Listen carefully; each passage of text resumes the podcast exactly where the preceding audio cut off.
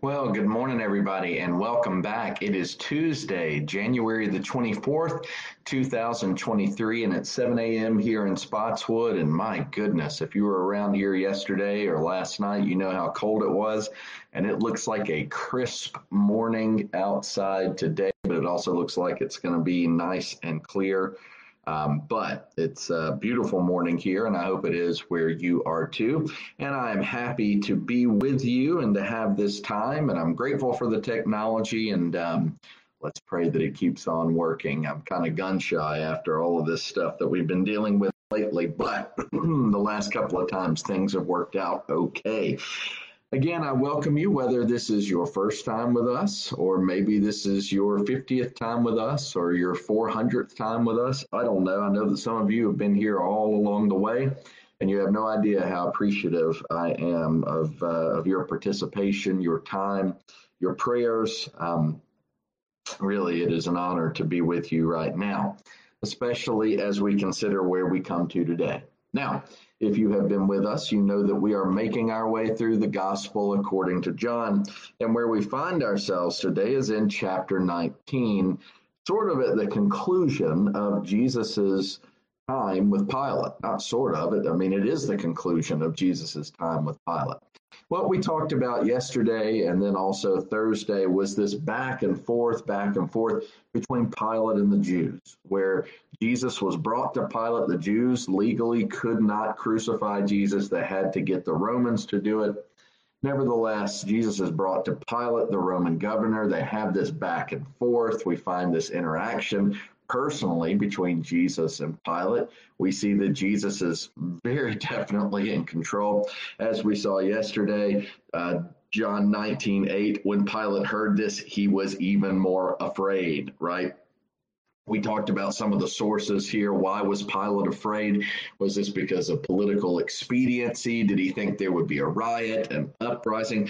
Did it have to do with Matthew 27 19 and the dream that his wife had, and the fact that his wife very clearly said that Jesus was innocent?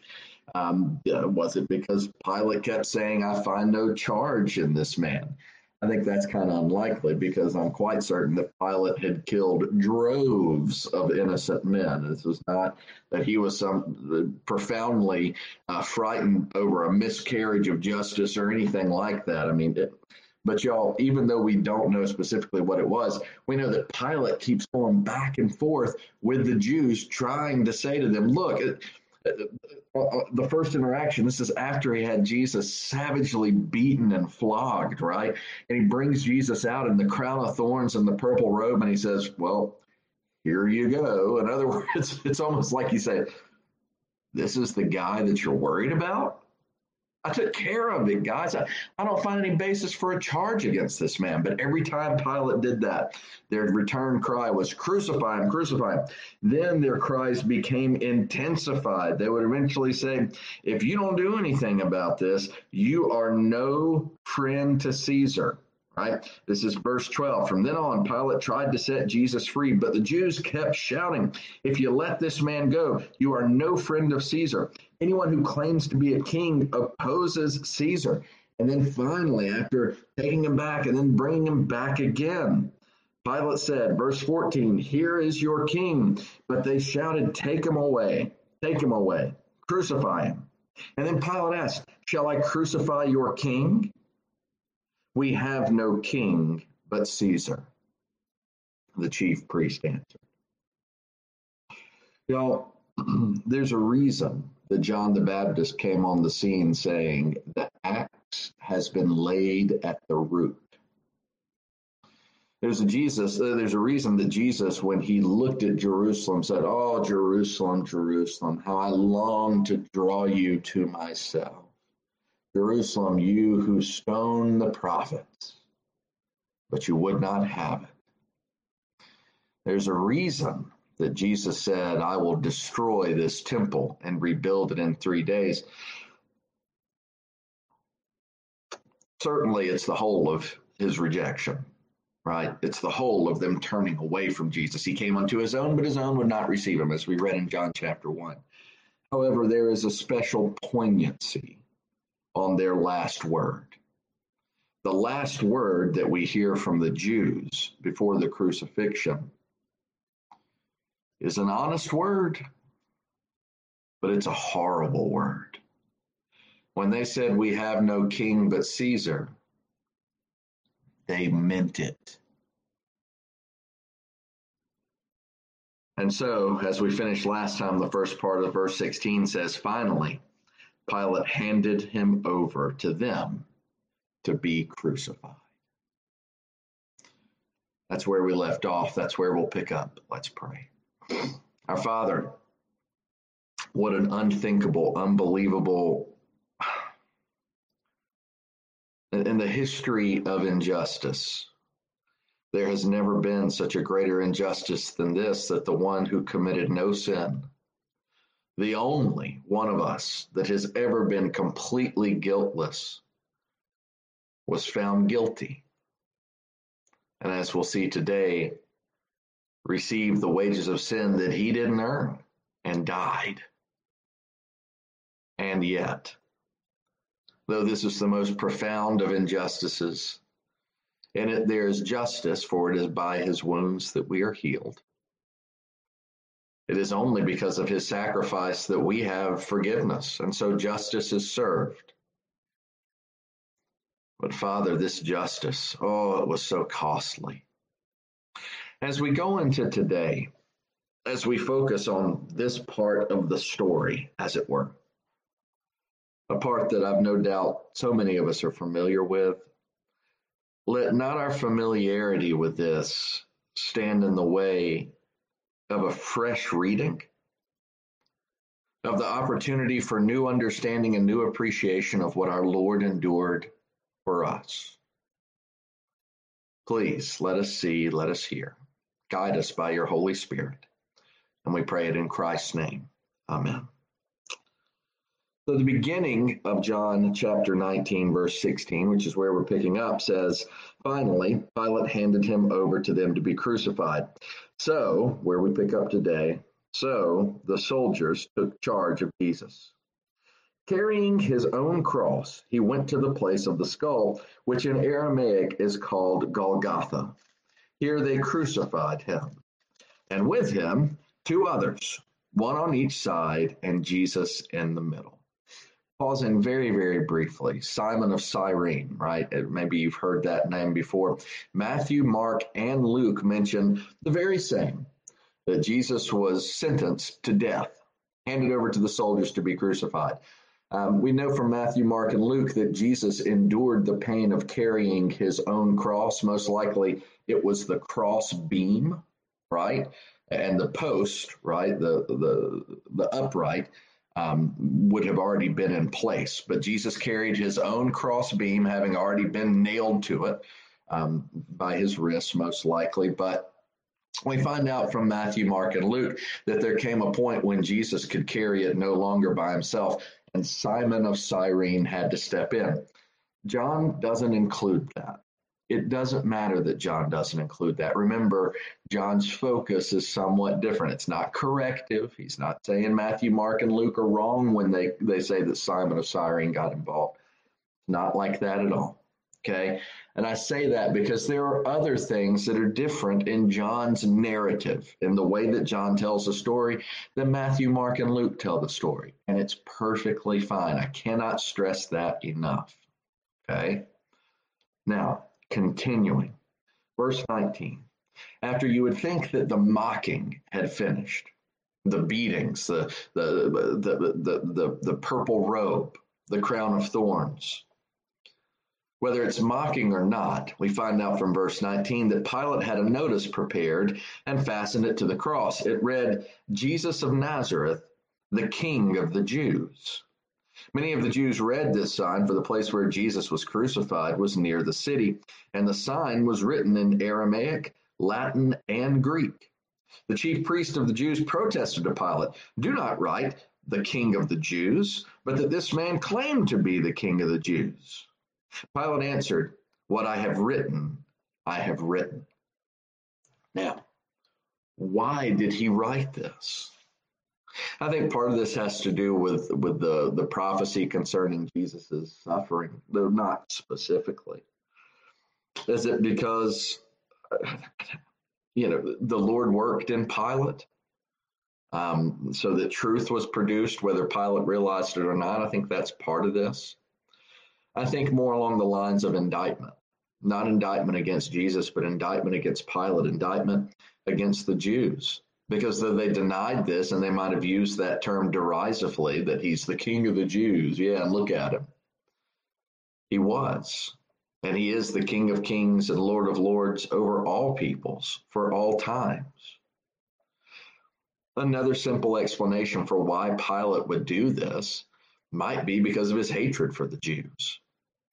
Maybe Pilate did this as a warning, not only to Jews that would have an uprising within Judaism, but Pilate might have been sending a message to all Jews everywhere that, hey, this guy claims to be your king. Look at what happens when you step out of line. I, again, I don't know. All I know is that the chief priests of the Jews protested. They had a problem with it. And Pilate's response, as we read, is what I have written, I have written. And it's left at that. Verse 23 When the soldiers crucified Jesus, they took his clothes, dividing them into four shares, one for each of them, with the undergarment remaining. The garment was seamless, woven in one piece from top to bottom. Let's not tear it, they said to one another. Let's decide by lot who will get it. This happened that the scripture might be fulfilled, which said, They divided my garments among them and cast lots for my clothing. So, this is what the soldiers did. My friends, there's a portion here that we should point out. I, I think that as I've been going through, I've tried to be as forthcoming as possible about what the crucifixion entailed, especially, I think it was Thursday, where we talked about the flogging, how Jesus was scourged, right? And I didn't spare details then. I'm not going to spare details now. The idea that Jesus was wrapped in some loincloth as he was crucified, it's just false. He was naked. He was stark naked and hung up for all the world to see. Like a lamb taken to sacrifice, nothing to hide him. This is one of those points in the Bible that I think we should try to grasp. We should try to pull our attention away from the fact that we've heard this, that we know these things, that we've read the story, that we might have seen movies about this and we need to come back to the fact that this is God the Son. Rewinding all the way back to chapter 1. This is the Word who became flesh and made his dwelling among us. In him was life, and that life was the light of men. This is God the Son, that nothing exists that wasn't created through him. And yet, though everything was created through him, he would be hung on a tree. Yeah, this is one of those things that we can dwell on it and should dwell on it again and again and again and come back with the conviction again of our Lord's great love. For it was only in his love that he did these things.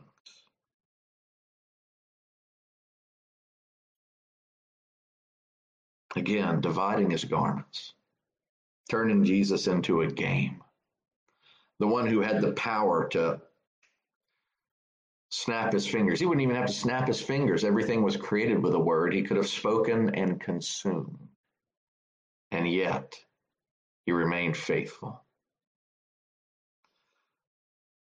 Verse 25 Near the cross of Jesus stood his mother, his mother's sister, Mary, the wife of Clopas, and Mary Magdalene.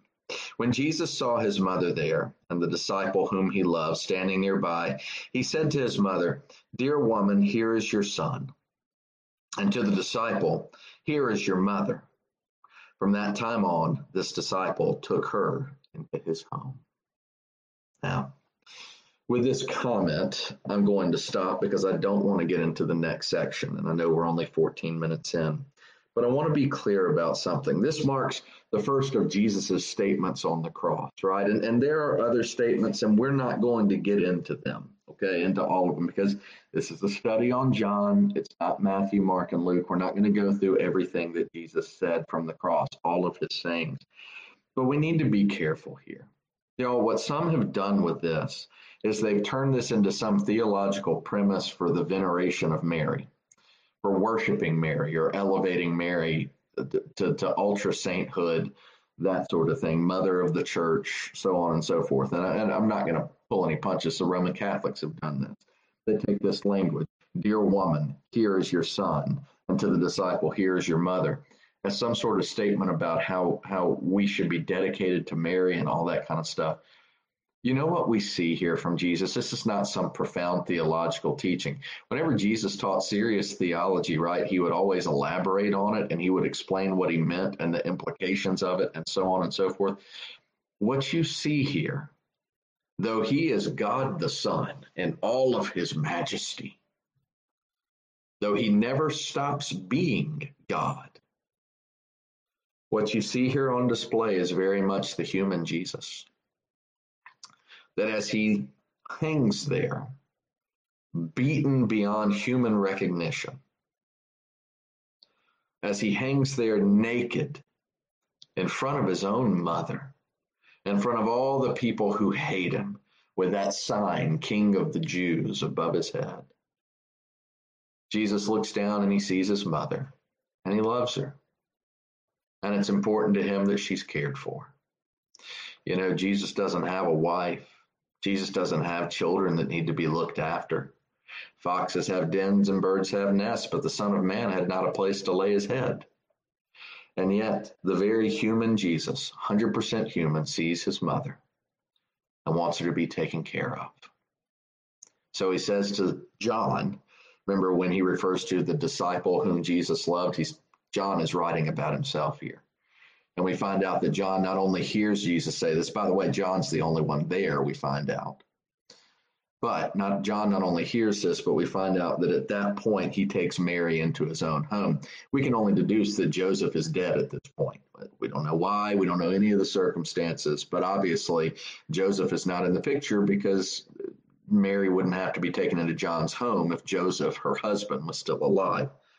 But that's all we get. And then we jump towards the end at that point. Now, again, we're going to save this for tomorrow and process this. But y'all, do you see not only the power of Jesus being in control, not only the submission where Jesus submits to this, but do you see the humanity? It is absolutely crucial that we do, that we appreciate that Jesus was one of us and that's crucial, not only in terms of our appreciating what he faced, but it is crucial in understanding what this accomplished. For you see, if at any moment in this Jesus stopped being fully human, the moment that Jesus stopped being fully human is the moment that he stopped representing you and me as he hung on that cross, you see? And so Jesus submitted himself. Jesus kept on going. Jesus remained faithful. The calling for us in light of this, as I said yesterday, is to be faithful to Him, to appreciate what He faced for me, for you, for all those who believe, for you especially. Let the poignancy of this echo in your brains today that this is what our Lord endured, and He would do it again for you. If you know Him, Live in light of that. If you don't know him, realize what sacrifice he made in order to be able to save you from your sins. Place your faith in him alone. Let's pray. Our Father, as we are in this ever so poignant section of your word, the pinnacle, the apex of your son's ministry as he hung there on the cross. Let us see him for who he is, but let us see ourselves for who we are. Convict and work in our hearts. And we pray it in Jesus' name. Amen. Well, I thank you all for being a part of this time. Lord willing, we will be back tomorrow morning at 7 a.m. I see Becky actually, the two Beckys and Elizabeth and Wayne. Thank you all so much for being a part of this time. If anybody else commented, my screen is stuck and I can't see it. Um, nevertheless, thank you so much for being here. Lord willing, we'll see you soon. On this, have a wonderful Tuesday.